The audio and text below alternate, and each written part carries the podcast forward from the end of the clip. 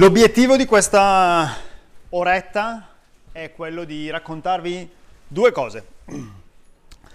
Partendo da un problema, che è quello che tutti vogliamo fare microservices e poi ci scontriamo con il fatto che dobbiamo far vedere dei dati a un utente, raccontarvi un possibile approccio, discuterne due, in realtà poi ne vedremo implementato uno solo, eh, possibili approcci alla soluzione del problema e nell'implementazione anche raccontarvi come costruire un reverse proxy con .NET Core.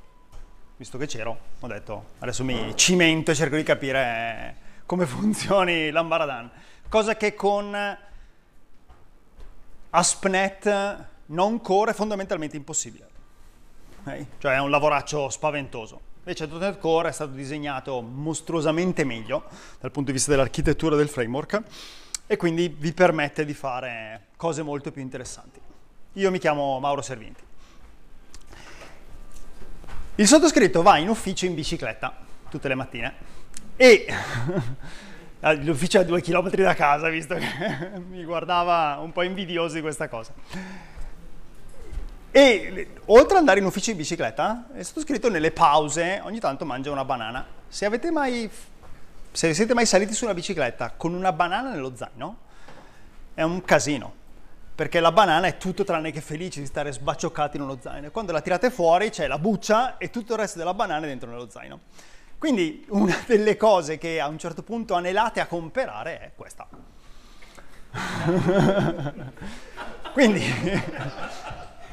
il, il portabanana il, il portabanana e ave, tutti avete pensato cose strane.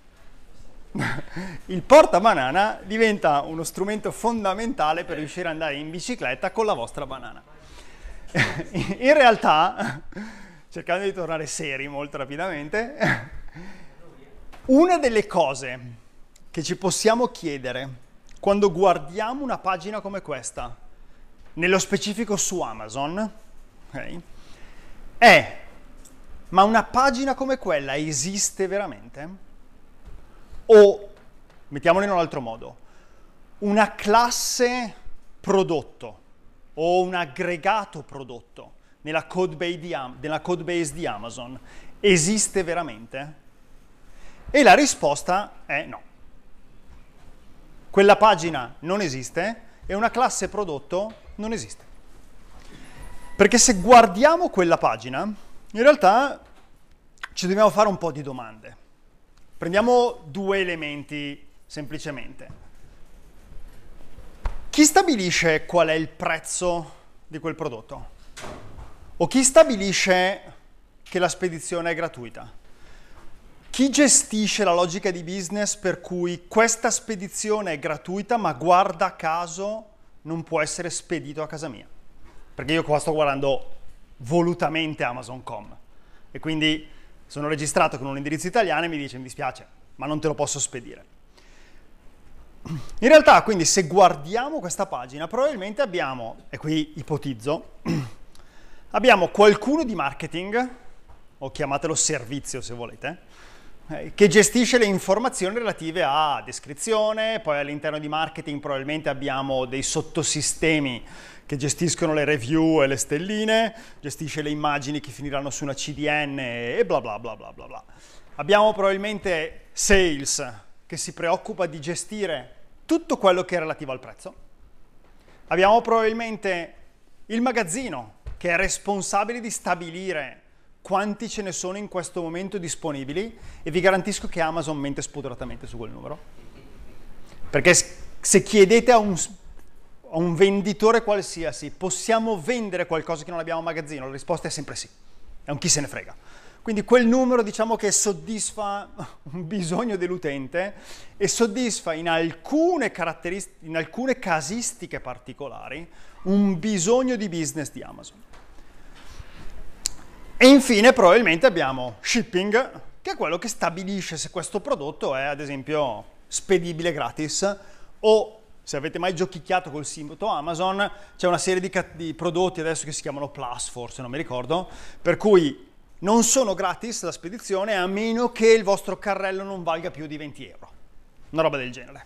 Per cui sono tutti prodotti di solito marcati col, col logo Amazon Basics, quindi dietro lì c'è un po' di logica di business che serve a stabilire, diciamo, real time se pagherò o meno le spese di spedizione. Okay? Ci basta tutto questo per stabilire che questo prodotto è vendibile? In realtà no. Probabilmente abbiamo un ultimo pezzo, probabilmente nel mondo Amazon ce ne sono mostruosamente di più, nella mia ipersemplificazione abbiamo un ultimo pezzo che ho chiamato publishing, publishing che probabilmente è un processo all'interno di marketing che è quello che dice, ok, il portabanana è in stock, abbiamo stabilito il prezzo, abbiamo stabilito come lo vogliamo spedire, abbiamo tutte le informazioni, adesso lo vogliamo vedere comparire sul sito. Altrimenti published è false, tutto resta lì, ma questa roba non si deve vedere. Ok?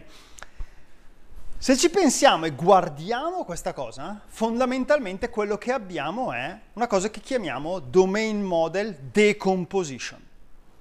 Cioè abbiamo guardato quello che è un modello per l'utente, il prodotto, qualcuno ci descriverà quella pagina come vogliamo visualizzare un prodotto.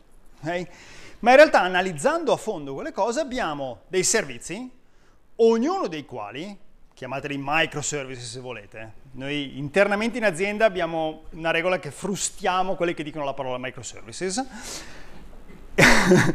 chiamano dei servizi, ognuno dei quali è proprietario, quindi ha ownership nel senso di domain driven design della parola ownership, del suo pezzo di informazione.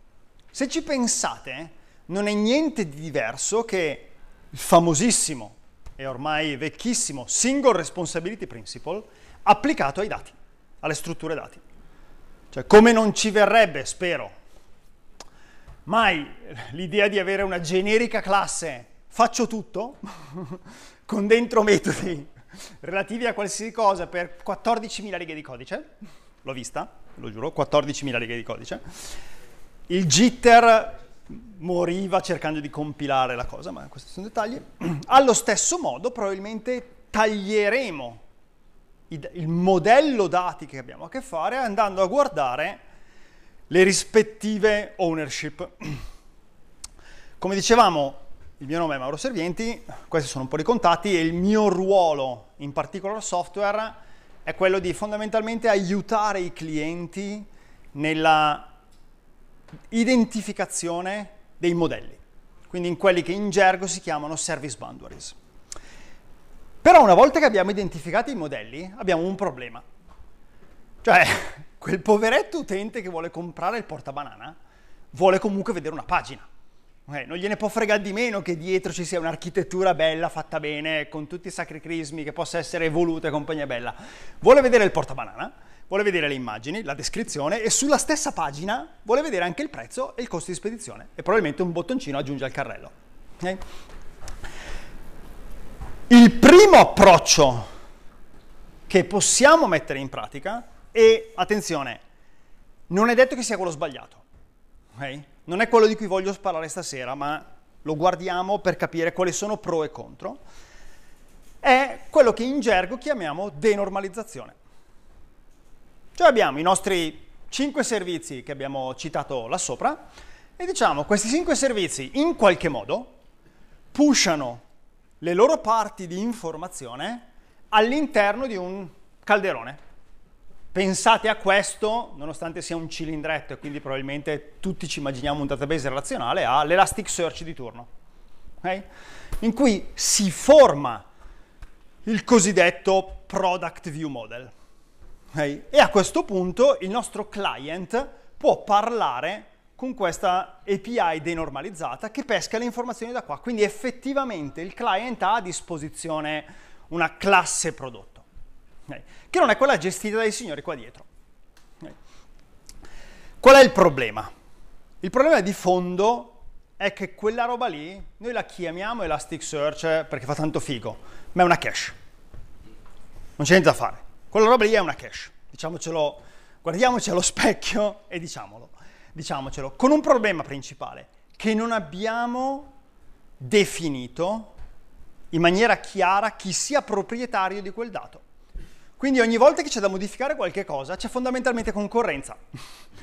Cioè, se io sono l'omino sales e Michele è l'omino marketing, entrambi vogliamo modificare un pezzo, pensiamo allo schema, quindi alla struttura di quei dati, ci scorniamo clamorosamente perché uh, c'è una singola risorsa in cui due entità diverse pretendono di avere ownership. È ovviamente, ma potrebbe essere un dettaglio, costo in più di infrastruttura. Il problema, altro e molto interessante, è che non avete un modo facile per invalidarla. Cioè, dentro quella pagina, la descrizione e le immagini probabilmente non cambiano mai, a meno che qualcuno abbia sbagliato a scrivere qualche cosa. Ma se no è un chi se ne frega, potremmo cachearle quasi all'infinito. Mentre il prezzo no. Probabilmente non lo vogliamo cacheare, o lo vogliamo cresciare per tempi brevissimi. Le informazioni sulla spedizione non le possiamo proprio, proprio perché variano in base all'utente loggato, a dove sta cercando di spedire e a quanta roba c'è nel carrello in quel momento lì. Quindi è per forza da calcolare real time. Okay?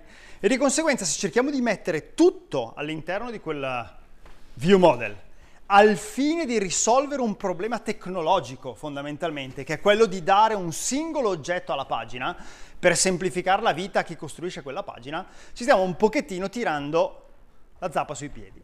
Inoltre, è la verità dal punto di vista dell'utente. Quindi quando facciamo scale out di quella verità abbiamo il problema della sincronizzazione. Cioè il rischio è che un load balancer davanti a quella roba lì, se la cache non è in sync, a fronte di NF5 ci faccia vedere N informazioni diverse. E quindi diventa interessante gestire quel problema. Okay? L'altro problema interessante di quell'approccio è come portiamo i dati dentro lì? Abbiamo fondamentalmente due approcci. Il primo è push.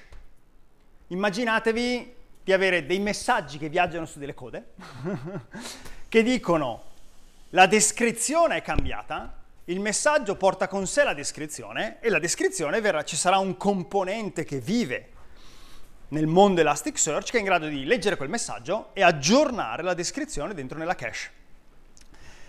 Il problema è che dal punto di vista di chi legge, dove quei dati sono la verità, quei dati sono sempre e solo stale, senza nessuna possibilità di saperlo. Quindi ci potrebbe essere un messaggio in coda che per qualsiasi arcano motivo non viene scodato o semplicemente in coda dietro altri 10.000 messaggi, ok? Ma noi non lo sappiamo. Quindi guardiamo quel dato e per noi quel dato è assolutamente la verità e non abbiamo modo di sapere che c'è qualcuno che sta per cambiarlo. Abbiamo l'unica informazione che abbiamo fondamentalmente è l'ultima volta che questo view model è stato aggiornato è ieri alle 3. Bene, mo? Cioè questa, questa informazione non mi dice assolutamente nulla. È vecchio? Non lo so, non lo posso sapere.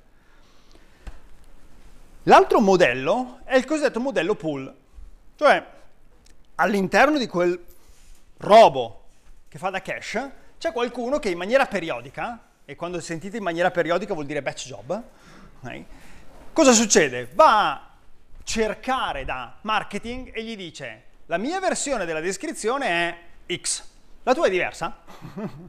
Se è sì, allora me la dai. Quindi a questo punto diciamo che risolvo il problema, forse, del ho una versione e sono in grado di capire se quella versione è vecchia. Sempre e solo se marketing mi risponde. Perché se marketing non mi risponde, io a questo punto non ho la più pallida idea nuovamente di che cosa. Però diciamo che tra i due questo è l'approccio migliore. Okay? Da un punto di vista delle informazioni di business che voglio avere. Okay? Il problema di fondo è che abbiamo più owner che competono su una singola risorsa. E questo concettualmente funziona poco. Poi è ovvio che quella singola classe prodotto dentro Elasticsearch la possiamo far diventare più view model, ok? Che vengono pescati e uniti e quindi risolviamo una parte dei problemi e via dicendo. Quindi, motivo per cui sono partito dicendo non è necessariamente l'approccio sbagliato. Comunque, uno dei problemi del caching è questo. L'abbiamo già detto prima questo elemento è da calcolare in real time.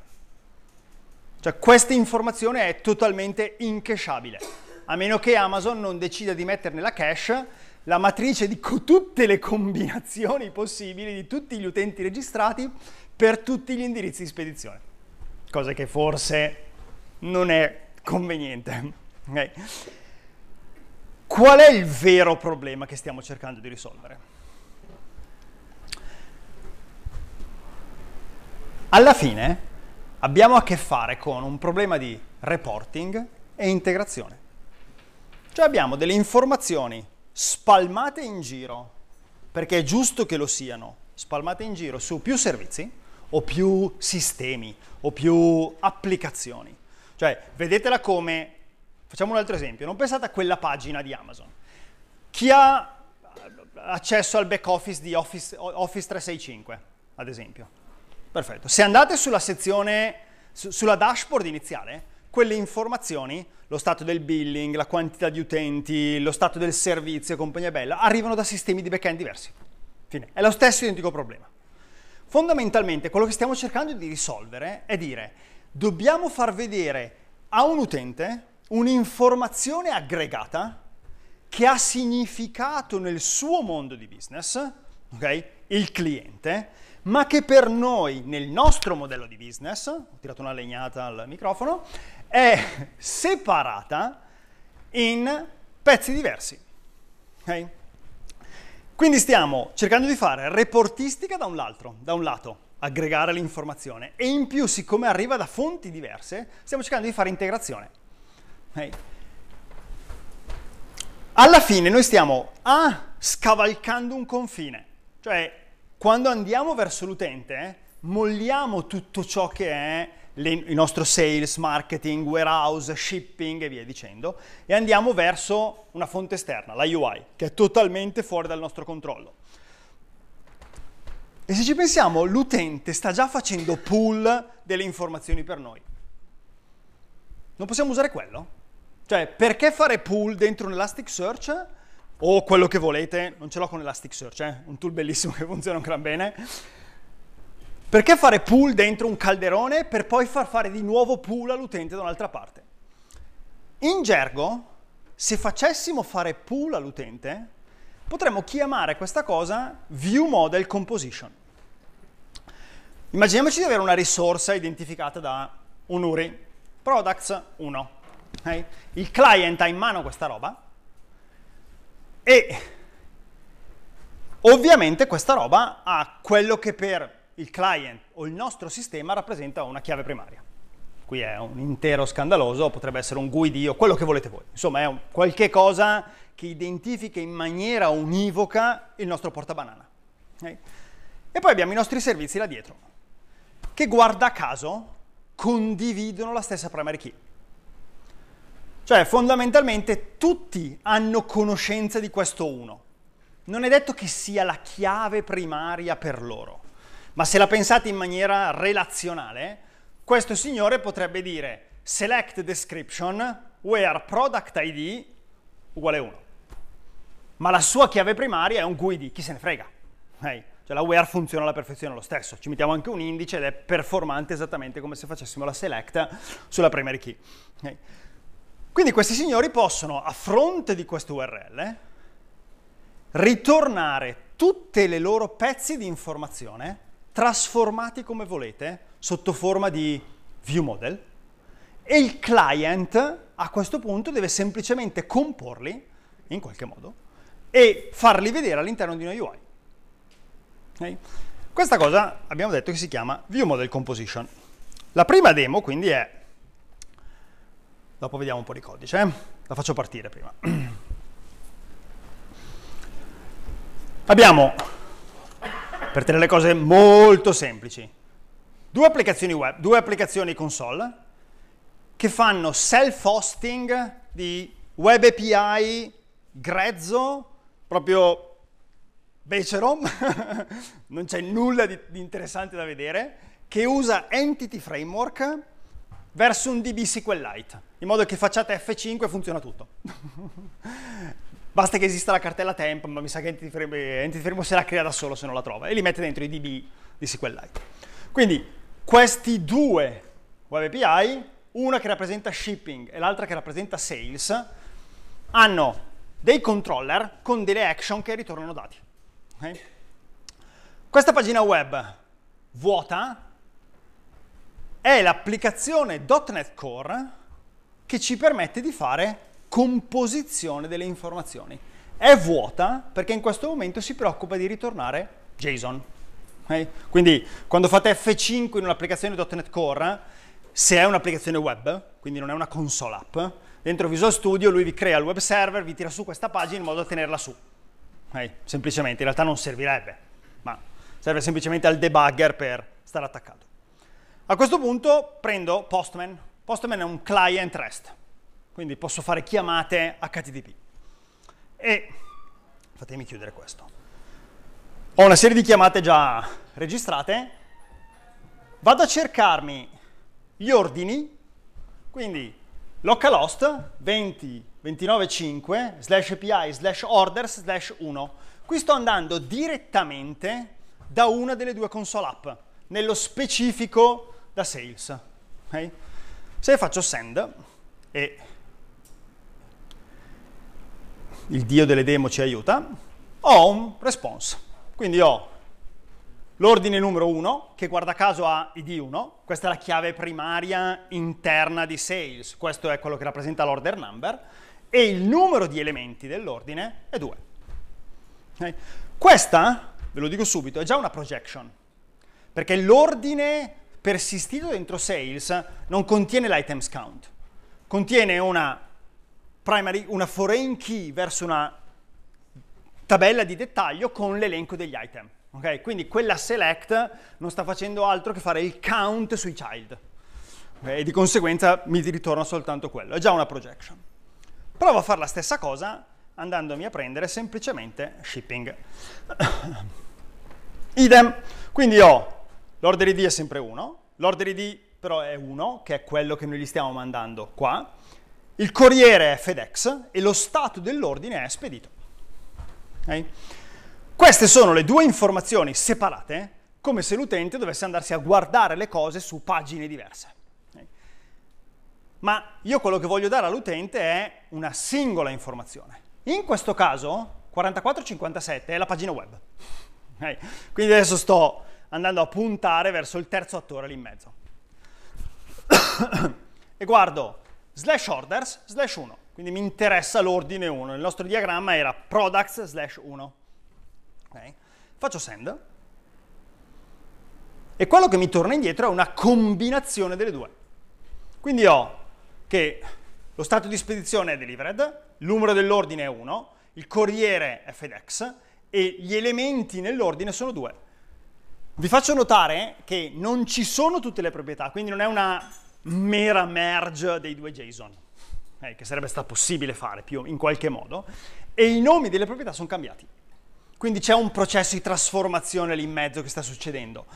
Perché ovviamente quello che vi potete aspettare è che se abbiamo un'infrastruttura servizi, quando una pagina che è fuori dal controllo di ogni servizio, ma è, ve lo anticipo, sotto il controllo di qualcun altro, okay, richiede delle informazioni, io servizio devo poter avere l'opzione di partecipare e dire no ma guarda io ho cambiato quella proprietà, non si chiama più courier ma si chiama vatte la pesca e quindi devo poter intervenire perché se no tu sbombi leggendo un dato che non è più quello che ti aspetti come la prima perché tu ti aspetti e quindi devo poterlo trasformare oppure devo poter fare calcoli perché il, so, la spedizione è diventata gratis perché l'utente è un gold customer. Hop, magia. E quindi diventa gratis. Come funziona tutto ciò? Top, chiudi, stoppo tutto. Ok, come dicevamo, facciamo un giro rapidissimo su una delle API. Questo qui però non ci interessa. Prendo, no, prendo sales. Quindi abbiamo questo sales.data è il modello identity framework. Ci sono dentro due classi schifose, bruttissime, e chi se ne frega, non le guardiamo neanche. Non... L'host contiene tutto ciò che serve per fare self-hosting di web API e un controller. Okay? Quindi il nostro orders controller, che è quello che abbiamo chiamato per primo da solo, okay, a fronte della get con un id, non fa altro che aprire il data context di Entity Framework, seleziona gli ordini, include gli items in cui l'order id è uguale a id, fa una select per fare una projection e quindi conta quanti sono. E chi si è visto, è visto. Ho fatto la cosa più banale che mi veniva in mente da fare. E poi ritorna l'ordine. In questo caso lo ritorno sempre sotto forma di dynamic per mantenere bassa la complessità. Quindi quello che il client si ritrova in mano è sempre un oggetto JSON. Se il client vuole lo può deserializzare in qualcosa di fortemente tipizzato. Se no, ci faccia un po' quello che c'ha voglia. Cioè, se il client è C Sharp, potrebbe aver senso deserializzarlo. Ma se il client è Python o se il client è una single page application fatta con Angular, chi se ne frega. Ok? Quindi va bene Dynamic. Tutto il cuore del giochetto apparentemente sta qua. Questa è un'applicazione ASP.NET Core che fa hosting di un reverse proxy. Okay? Quindi se guardiamo allora, Program CS, chi non sa che cos'è ASP.NET Core? Cazzo, vabbè, vi voglio bene. Allora, Program CS, lo vediamo una volta sola, è un'applicazione console normalissima, okay? quindi è quello che viene invocato nel momento in cui facciamo F5 del debugger, e vabbè, qui non si vede perché ho il Multiple Startup Project, e l'hosting non è IIS. Okay? Quindi ho un web host builder che gli dice di usare Kestrel, che è il web server interno di .NET Core, qual è la directory di base da cui partire, abilita l'integrazione con IIS se stai girando in IIS, qual è la classe di startup, che guarda caso è questa, ok? Use Application Insight, questo è il default, eh? non l'ho fatto io. Il template di progetto vi fa questa roba qua. Application Insight per fare reportistica delle metriche su Azure, bla bla bla. Compila tutto, fallo partire. Quando chiamo quel run lì, quello che viene invocato è il mio Startup CS. Fatemi collassare questo così si vede un po' più. Startup CS fa una cosa di una semplicità disarmante in apparenza, cioè non fa nulla. Questa è un'applicazione ASP.NET Core, non ha niente a che vedere con MVC. Una delle cose bellissime che hanno fatto finalmente è che hanno separato i due mondi. cioè MVC fondamentalmente è un plugin, in qualche modo, che aggiunge funzionalità, ad esempio le view okay, e i controller, a ASP.NET Core, che è l'engine, che è in grado di gestire richieste HTTP. Basta. Cosa semplice e disarmante. In questo caso lo startup di un'applicazione .NET Core è fatta da due pezzi, configure services e configure. Immaginatevele come se aveste uno scenario in cui quando avete plugin avete necessariamente bisogno di una two-phase startup. Il primo è contattate tutti e gli dice preparati. Una volta che sono tutti preparati, a questo punto potete farli partire. Diciamo che qua voi non potete partire dal presupposto che qualcosa sia già stato configurato, okay? perché non sapete l'ordine in cui avvengono le cose. Qui invece potete dire, ok, se siamo arrivati qua, vuol dire che tutti devono aver fatto il loro lavoro, se no mi incazzo, giustamente. Io che cosa faccio? Due cose soltanto. Add routing, cioè chiedo ad ASP.NET Core di abilitare il supporto per il routing. Questo è, me lo dà .NET Core.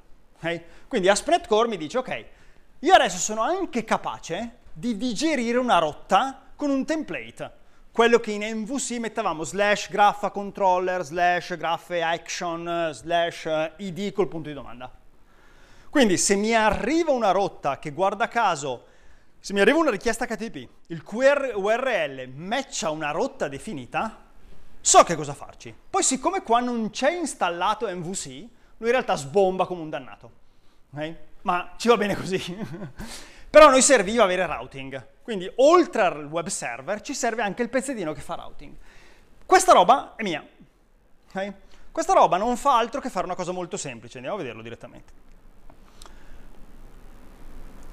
Questa roba fa scanning di tutti gli assembly presenti nella bin, il cui nome sia questo, asterisco view model composition asterisco.dll, fa scansione di tutti, li carica in memoria, carica l'assembly, recupera tutti i tipi, se il tipo non è un'interfaccia, non è una classe astratta, ma implementa l'interfaccia iRouteInterceptor, allora lo registra tra i servizi. Questa, questo services è il container per inversion of control che ASP.NET Core vi mette a disposizione di default. Quindi quando io sto facendo services at singleton, il mio con questo tipo, okay, sto dicendo al loro container, se qualcuno mai ti chiedesse un route interceptor, gli puoi dare un'istanza di questo tipo. E siccome è un container per version of control, se questo tipo nel costruttore avesse delle dipendenze, il Signore mi fa tutto il piacere di risolverle tutte, esattamente come un qualsiasi motore di dependency injection. Okay? Ne hanno uno di default interno, se vi piace Autofuck o Castle Windsor, c'è il plugin per metterci il vostro. Okay? Quindi, quindi fondamentalmente, dopo che abbiamo fatto queste due banali chiamate, noi abbiamo routing abilitato e tutte le implementazioni di iRoute Interceptor okay, caricate dentro nel container per il version of control. L'ultima cosa che facciamo è run composition gateway with default routes. Okay? Qui è così lungo perché ho scopiazzato lo stile che usano quelli di MVC. Quindi dice, guarda, siccome inizia con run, io sono un pipeline terminator. Okay? Vuol dire che se a me piace un URL che sta arrivando, io me lo mangio e nessun altro lo potrà prendere in pasto. Okay? Però del resto questa roba qui è pensata per essere ostata per i fatti suoi. Okay, fine. Sono un composition gateway, o chiamatelo API gateway, o reverse proxy, quello che ci avete voglia, e with default routes. With default routes non è altro che questo. Cioè sto dicendo, guarda, ho una rotta di default che è controller slash id con l'id opzionale, perché abbiamo routing, quindi questa roba la possiamo fare, e poi ho una rotta per il not found. Quindi qualsiasi cosa non matchi per questa roba qua, voglio che ritorni un 404. Là sopra c'è un altro metodo che vi permette di configurare tutte le rotte che volete, esattamente come fate con MVC. Se vi vanno bene le sue di default, bene, se no vi ci mettete le vostre. Okay? Però se notate, questo è map route e questo è map composable get, cioè qualcosa di leggermente diverso. Un'altra cosa molto bella, finalmente, di MVC Core, cioè di ASP.NET Core, è che vi lascia infilare nel modello di routing suo i vostri route handler cosa che su MVC era impossibile. Cioè il routing dentro MVC tradizionale è talmente innestato dentro nel robo che se voi volete dire non voglio che tu tocchi il tuo maledetto controller, è mia quella rotta, è, è un lavoraccio pazzesco riuscirci, ok? E non so neanche se sia fondamentalmente possibile. Qui è stato pensato per fare quello. Quindi questa composable get non è altro che una rotta che ha un custom route handler, che non è altro che un delegato cose cosa una funk. Quindi quello che succede è che quando matcha questa rotta, questi sono i valori di default, eh? ho fatto copia e incolla dal loro sorgente. Quindi quando matcha questa rotta, questo è l'HTTP context, viene passato a una mia classe. A questo punto io posso fare tutto quello che ho voglia con quella rotta. E nello specifico, saltiamo un attimino questa parte, eh. che cosa faccio? Creo un Dynamic View Model. Ignorate per ora che cos'è. Diciamo che è un expando object. Quindi questa classe deriva da expando object e ci aggiunge qualche cosa, che però in questo demo non ci interessa.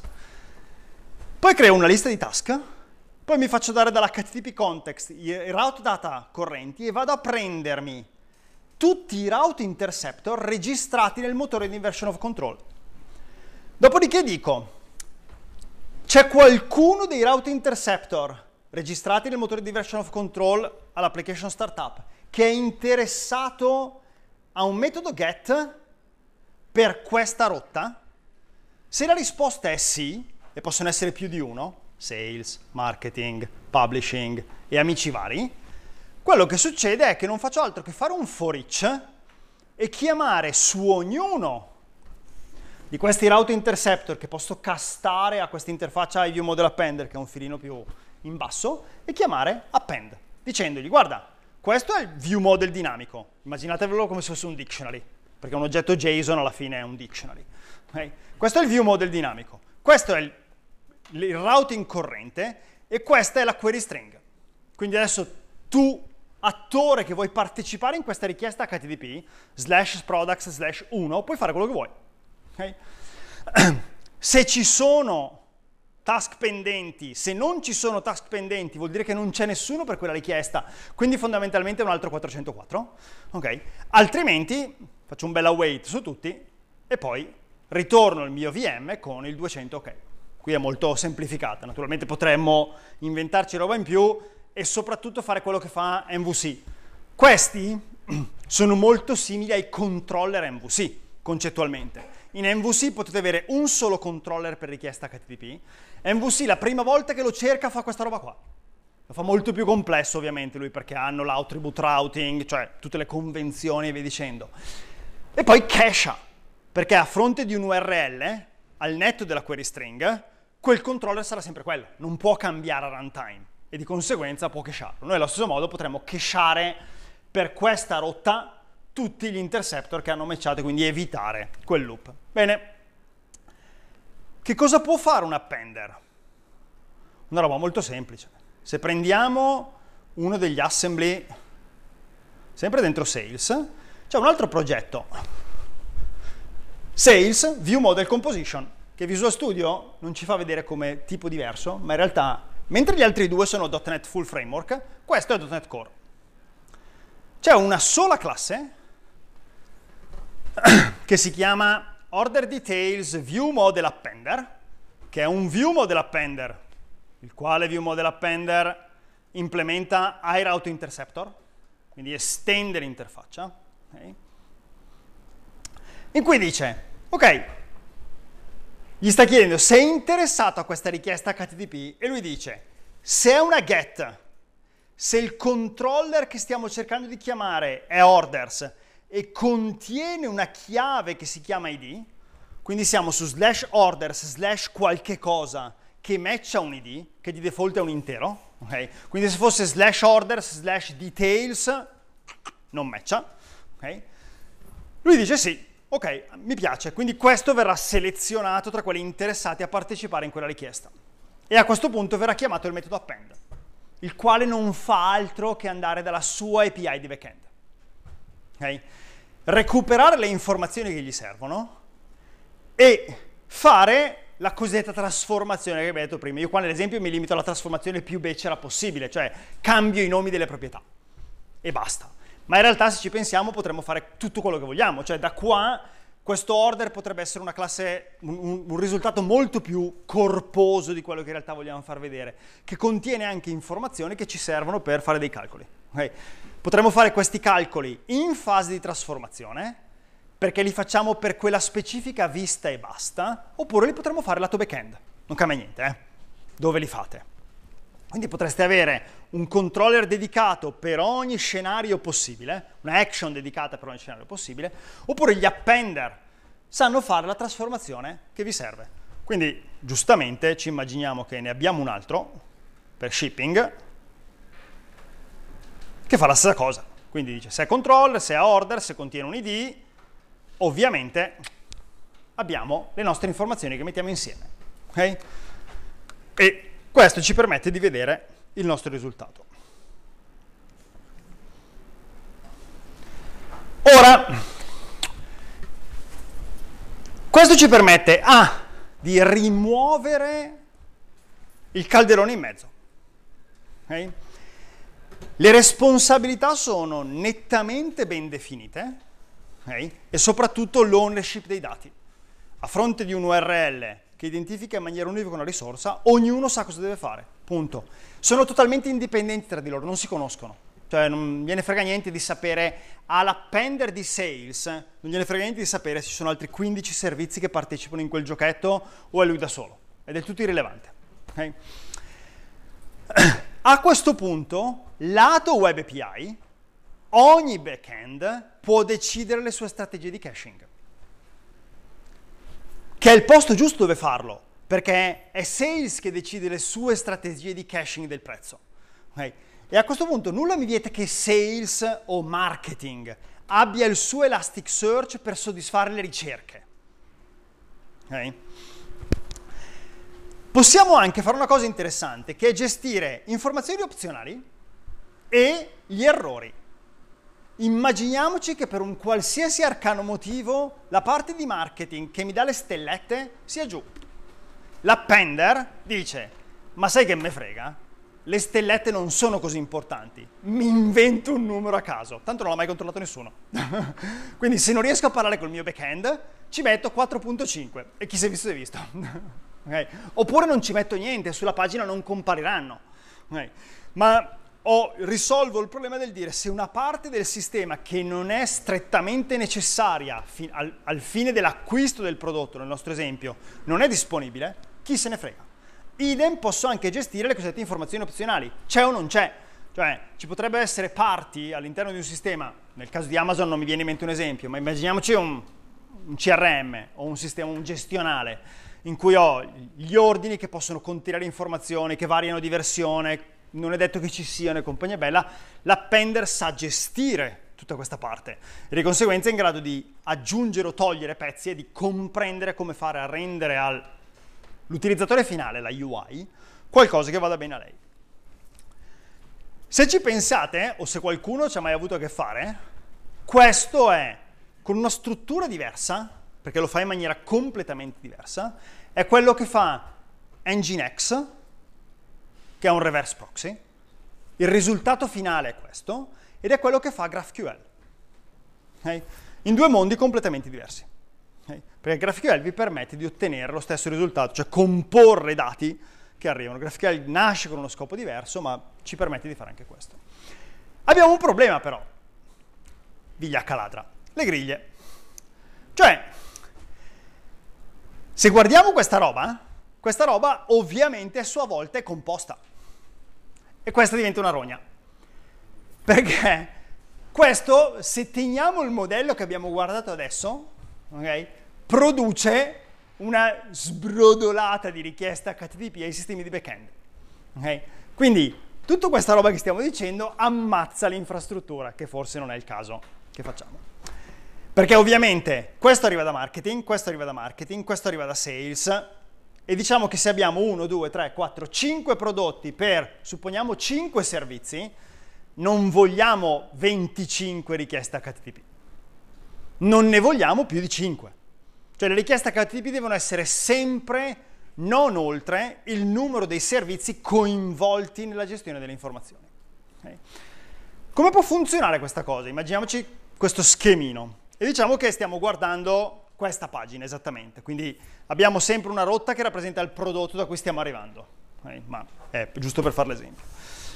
Ci sarà qualcuno che, quindi rotta, il nostro reverse proxy, c'è un appender che dice mia, e quindi dice io sono capace di gestire quella rotta, e non fa altro che andare dal suo backend e recuperare l'elenco degli ID dei prodotti che devono comparire lì sotto. Dopodiché dirà prodotti rela- relazionati trovati, ok? Related product found. Quindi dice agli altri appender presenti all'interno dell'infrastruttura. Quindi questo evento, qui si chiama client side message broker, perché questo evento si scatena all'interno del reverse proxy, okay? in cui c'è un evento in memory, in cui dice, ho trovato dei prodotti. A questo punto tutti gli altri possono gestire l'evento, fare le chiamate ai loro backend e infine buttare dentro le informazioni nel view model. Quindi tre servizi, tre chiamate HTTP, a prescindere da quanti elementi ci siano in questa lista. Okay? Ora, se Visual Studio si chiude e si apre la svelta, cosa che non è garantita,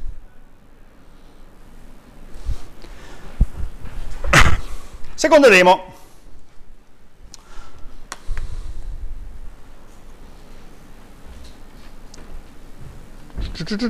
I backend sono sempre uguali, eh? tutta l'infrastruttura è identica, la faccio semplicemente partire e siamo sempre col nostro client REST.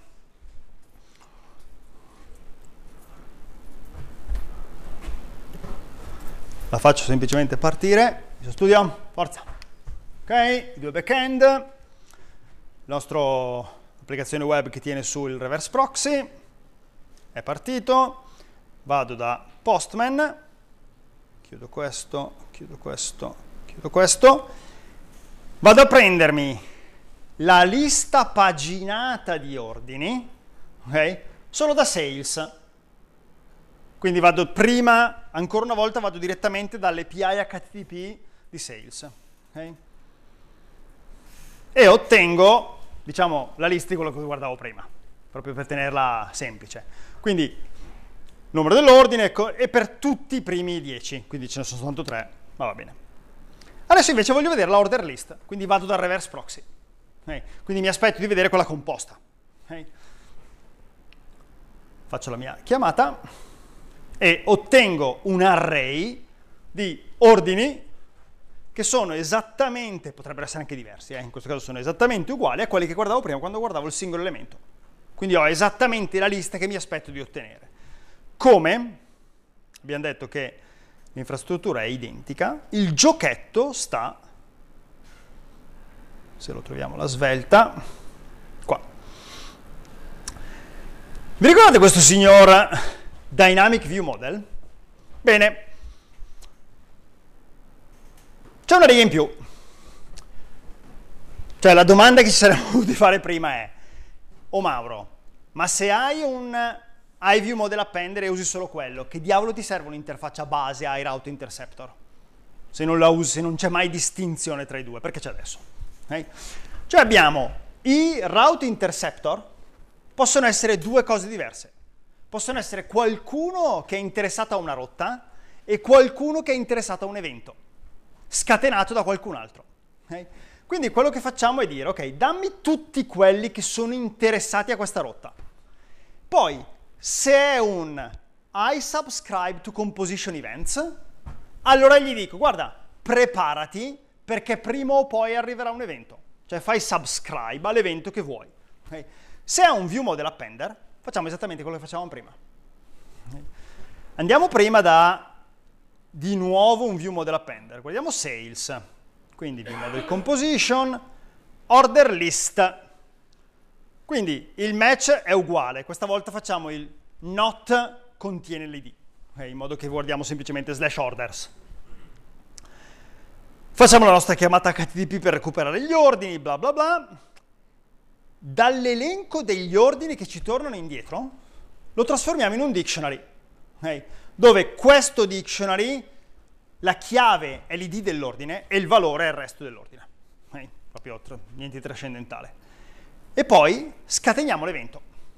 Quindi diciamo al nostro Dynamic View Model, mi sollevi un evento orders loaded e passi quel dictionary all'interno dell'evento, dopodiché non facciamo altro che fare esattamente quello che abbiamo fatto prima, cioè componiamo il risultato finale. Qua nell'esempio di prima dicevamo vm.orderNumber uguale a qualche cosa, qui semplicemente mettiamo la lista degli ordini, perché dal nostro punto di vista non dobbiamo fare nulla, noi ritorniamo un elenco di, di sales.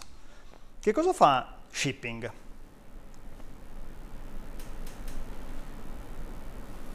In questo caso abbiamo un subscribe to composition event. Il match è sempre uguale, ma in fase di subscribe lui dice, ok, io voglio essere invocato dall'infrastruttura quando l'evento orders loaded si verifica e voglio che venga invocata questa funk che fa una cosa molto simile a quello di prima, cioè va a prendersi dal suo backend tutti gli ID in una volta sola. Quindi dice, ok, io ho un elenco di ID, che sono sotto forma di una collection di interi. Faccio una join schifosa e li faccio separati da virgola, li sparo come richiesta dal HTTP al mio backend, mi faccio ritornare tutti gli ordini, tutti i pezzi di shipping per ogni ordine in una singola richiesta HTTP, dopodiché faccio un for each e li appendo nel view model. Quindi uso la chiave per andare nel dictionary, che è quello che mi è arrivato insieme all'evento, e attacco le mie informazioni esattamente come facevo prima. Ma lo faccio per tutte. Questo mi permette di due richieste HTTP, a prescindere dal numero di elementi che ci sono dentro. Ovviamente abbiamo i limiti di HTTP, quindi se ne chiedessimo 10.000 probabilmente il web server si arrabbia, ma si arrabbierebbe comunque, cioè non, non è un problema particolare. Che cosa abbiamo quindi? Abbiamo che un servizio è in grado di... è proprietario della lista di ID. Non abbiamo nessun problema di select n plus 1, cioè non c'è il rischio che ci sia un'esplosione di richieste HTTP. Il numero di richieste è sempre uguale al numero di servizi, o nella peggiore delle ipotesi è il numero di servizi più uno, cioè quello il primo che è quello che ci dà la lista degli ID e poi tutti gli altri che effettivamente fanno la composizione. L'esempio usato di Amazon è molto interessante perché quelle informazioni arrivano da un GraphDB. Amazon veramente dietro lì, l'unico modo che avete per risolvere in un sistema enorme quel problema, cioè quali sono i prodotti che gli utenti hanno comperato insieme a quello, è avere un database a. Eh, quindi il Neo4j di turno. Eh. Quindi dentro lì ci potete mettere soltanto gli ID da lì loro tirano fuori gli ID e poi tutti gli altri partecipano alla composizione delle informazioni. E anche quella è molto difficile da cachare come informazione. Okay? Se avessimo come client la single page application abbiamo finito. Punto. Abbiamo un reverse proxy che ci espone via HTTP quella che per noi è la single source of truth. Cosa ci faccia lui dietro? Cioè vado a prendersi, componga e mi ridia? a noi interessa, è del tutto irrilevante. Quindi se abbiamo un device, il tablet, il telefono, la single page application, abbiamo finito. Fotografia. 5, 4. Questo link vi dà accesso a, se credo, una giornata intera di registrazioni della parte ADSD fatta da UDI su questi temi. Quindi ci sono tipo 8 o 10 ore di video for free. Ora, però noi vogliamo visualizzare delle informazioni, siamo sempre lì che non vogliamo far vedere JSON all'utente. Okay? Quindi, torni dietro? 5, 4, 3, 2, 1. Avete proprio un Windows Phone se non siete riusciti a fare... Sto scherzando. Però la mia, la mia camera dell'Android con su linea Joe Ash un po' taroccato crash ogni 3x2, quindi vi, vi capisco. Ok, ora noi vogliamo far vedere delle informazioni. Nel mondo servizi, colui che gestisce la UI si chiama branding. Cioè, se andiamo dai signori di Amazon e gli diciamo, ma chi è che si occupa di stabilire come far vedere le informazioni a video. Loro vi dicono che hanno un'infrastruttura interna, anche Booking, okay, che si chiama branding o altri nomi, ma comunque hanno qualcuno che si occupa di user experience, UI e stabilisce come far vedere le cose. Le cose non sono fatte a caso. Okay? Quindi branding è colui che definisce il contratto, perché concettualmente è un contratto, che i vari appender devono rispettare per dire se vuoi far vedere il prezzo, mi devi mettere una proprietà che si chiama prezzo o che si chiama Pippo. Okay? È per così dire in gergo l'autorità tecnica che possiede la UI. E i servizi devono per forza aderire a quella. Quindi, terza e penultima demo, poi abbiamo 5 minuti per fare tutto il resto. Ah, è veloce. Ora, per semplicità, e anche perché ero curioso di vedere se funzionava, la faccio partire prima, eh? Attack, demo, start. Forza, forza, forza.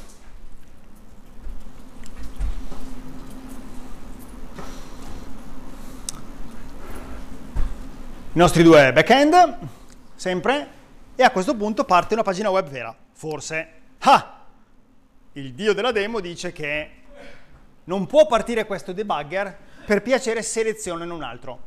Che cosa voglio dire lo sa solo Visual Studio. Eh? Di solito basta fare stop, start e l'infrastruttura di build di .NET Core è felice e gli piace. Visto? Eh. Magheggi. Ok, quindi i nostri due backend come prima, ma stavolta abbiamo una UI. Oh, finalmente. L'elenco degli ordini. Notate che non c'è più, cioè, se avessimo tenuto l'infrastruttura di prima, ci saremmo dovuti aspettare una quarta pagina qua dietro, quella del reverse proxy che teneva in piedi le cose. Okay?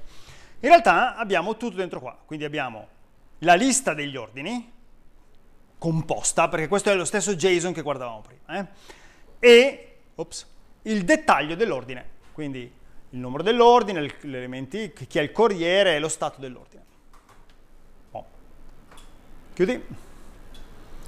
Questo è il primo approccio più semplice e anche molto funzionale se ad esempio siete Amazon. Quello che sto facendo è aggiungo la view model composition come prima, non aggiungo routing perché me lo fa MVC, quindi ci pensa lui a aggiungermi routing. Poi faccio aggiungo MVC e poi gli dico non voglio un reverse proxy, ma voglio che osti l'infrastruttura di composition all'interno di MVC. Quindi mi sto infilando dentro al pezzo di MVC, quindi gli dico add view model composition MVC support, che non fa altro che usare i filtri. Okay? Quindi quello che sta succedendo fondamentalmente è che io mi metto tra il controller e la view. La chiamata HTTP arriva a MVC, MVC stabilisce qual è il controller da caricare, carica il controller, adesso vediamo il controller che è vuoto, il controller esegue niente, ritorna, il controller mi serve perché la action permette alla view engine di MVC di capire qual è la view da caricare, non lo volevo fare io. E quindi a questo punto viene selezionata una view ma tra il controller e la selezione della view ci sono io, che faccio esattamente quello che abbiamo visto fino adesso, cioè facciamo tutta la parte di composizione andandoci a prendere i dati. Se infatti andiamo a vedere dentro controllers, c'è un orders controller vuoto. Return view, e chi si è visto è visto. Fine, non fa assolutamente nulla. Se andiamo a guardare la view, però la view fa un sacco di roba, cioè prendo il dettaglio ad esempio. La view usa esattamente i dati che gli abbiamo mandato dietro prima. Quindi alla view quel model che arriva è il dynamic view model che abbiamo composto nel reverse proxy e quindi la view può far vedere le informazioni. Okay? Questa infrastruttura si chiama branding, cioè la view è monolitica e la pagina esiste in questo caso, okay? la, la pagina fisica HTML, ma se avete a cuore, cioè se non è un gestionale, ma è un sito come Amazon dove, dove è messo il prezzo, che font usa e che colore usa, è fondamentale per far comprare, perché se lo spostate la gente non compra più, okay? non c'è mezzo di lasciare libertà ai vari servizi di avere controllo sull'HTML o su CSS, ma dovete essere talebani. Le cose si fanno come dice branding. Fine. Ed è anche l'approccio più semplice. Ovviamente, e ho chiuso PowerPoint per qualche arcano motivo,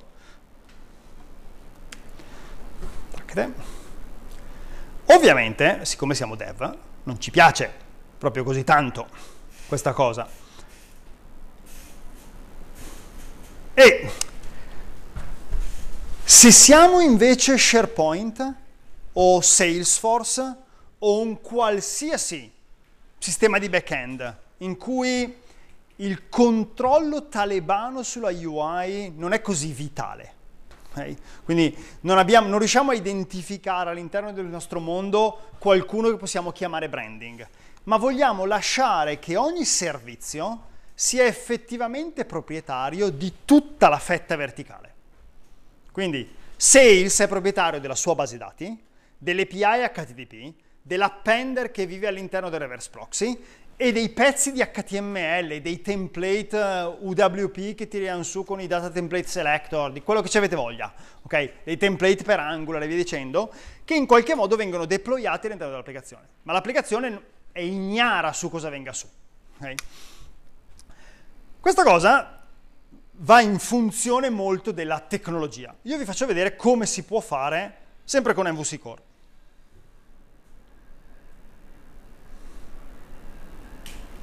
E qui non c'è niente di magico, ma MVC lo fa per i fatti suoi, eh?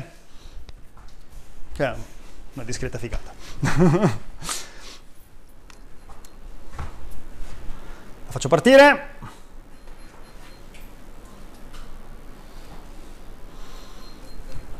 Sempre aspettando la build, aspettando che il debugger non si attacchi dobbiamo selezionare un altro.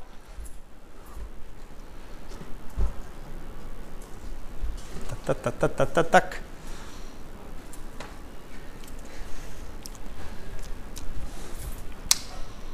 Uno, due. Debugger sbagliato, va bene. Eh, quando si impunta, si impunta, non c'è niente da fare. Tanto stiamo registrando, quindi lo dico, è talmente immaturo Visual Studio 2017 con .NET Core che non potete capire.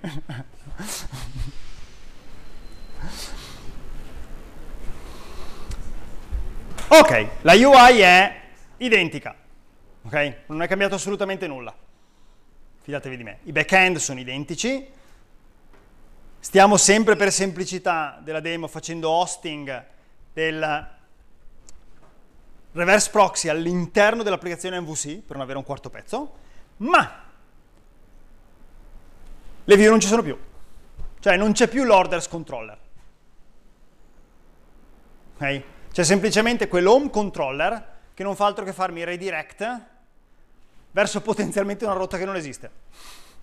Cioè, dice, quando parte io voglio andare su slash orders, e chi si è visto. Okay? E se guardo nelle view, non c'è più la view orders, ma c'è soltanto la view home, che potrei anche togliere perché tanto non ci arriverei mai. Okay? Dove sta tutta sta roba? Bene, MVC Core finalmente supporta mettere senza nessun problema view e controller in un altro assembly, ma non solo, con le view embeddate come risorse.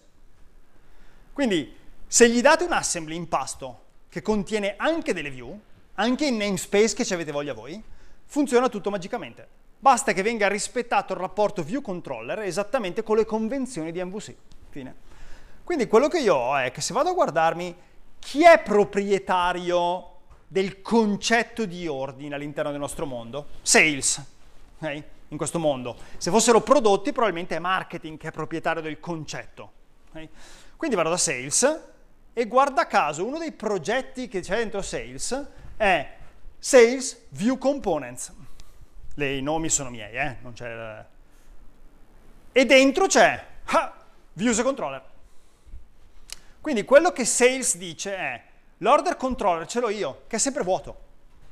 Ho semplicemente spostato di là, ma il fatto che esista la rotta slash orders c'è perché quell'assembly sta nella bin di questa applicazione. Se no ritornerebbe 404. Okay? La view, ops, la view a questo punto fa una cosa interessante. Guardiamo la view di dettaglio.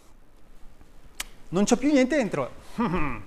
Ma ho in gergo quelli che si chiamano view components. Se avete mai avuto a che fare con ASP.NET Web Forms uh, o Windows Form o VPF, questi sono user control. Okay? Sono fatti meglio, ma sono user control. Quindi qua stiamo semplicemente dicendo, signori, io non so nulla di cosa ci vogliate mettere in questa vista. Siccome io sales però sono proprietario di questa vista, dico che i dettagli sull'ordine di sales li voglio prima dei dettagli sull'ordine di shipping. Basta. Quindi diciamo che l'unica cosa che sales conosce è il nome del view component.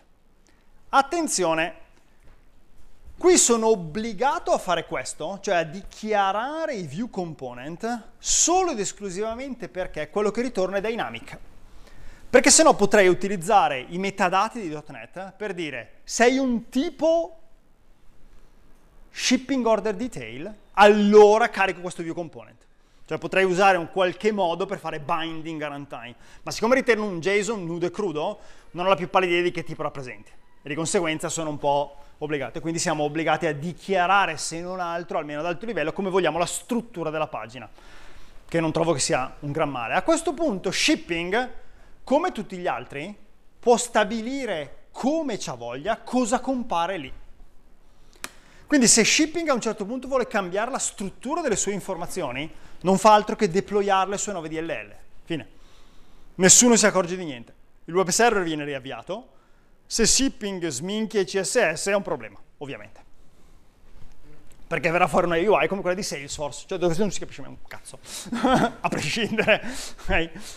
Però questo è l'estremizzazione del tutto, ci permette di dire, ok, la mia view è veramente ignorante e in questo caso la view esiste, fondamentalmente vuota, solo e esclusivamente perché dobbiamo rendere felice MVC, okay? che se non ci mettessimo una view si incazzerebbe. Però eh, rimane e, e resta vuota. Ah. Quindi, ricapitolatina finale. Il composition engine è sempre lo stesso, non è cambiato assolutamente nulla. La UI definisce soltanto l'infrastruttura di alto livello. Branding non ha più un'importanza così importante come ce l'aveva prima. Eh, prima branding definiva tutto il contratto della UI, adesso si limita semplicemente a dire fondamentalmente nulla. Ovviamente mi porto a casa magia. Se pensate a quella pagina che compone una trentina di servizi, è molto facile non capire più cosa sta succedendo. Quindi il trade-off tra lascio che la magia faccia tutto per me o in un punto che è quello dove faccio vedere le informazioni all'utente, accetto l'accoppiamento, sta a voi, cioè sta al sistema che sto disegnando, non è che sia così importante. In questo ultimo caso i servizi sono proprietari di tutta la fettina verticale, compresa la UI, e quindi la, la UI che ci ospita è fondamentalmente uno scheletro, una shell vuota che potrebbe fornire dei servizi di base tipo il menu. Okay, nell'esempio di Michele, lui ha fatto partire la sua applicazione vuota e c'erano gestione utenti, gestione ruoli, login, log off, basta, fine. Quello è la UI. Poi tutto il resto è arrivato dinamicamente. Okay? Signori, grazie mille. Le demo sono di, le demo sono disponibili su GitHub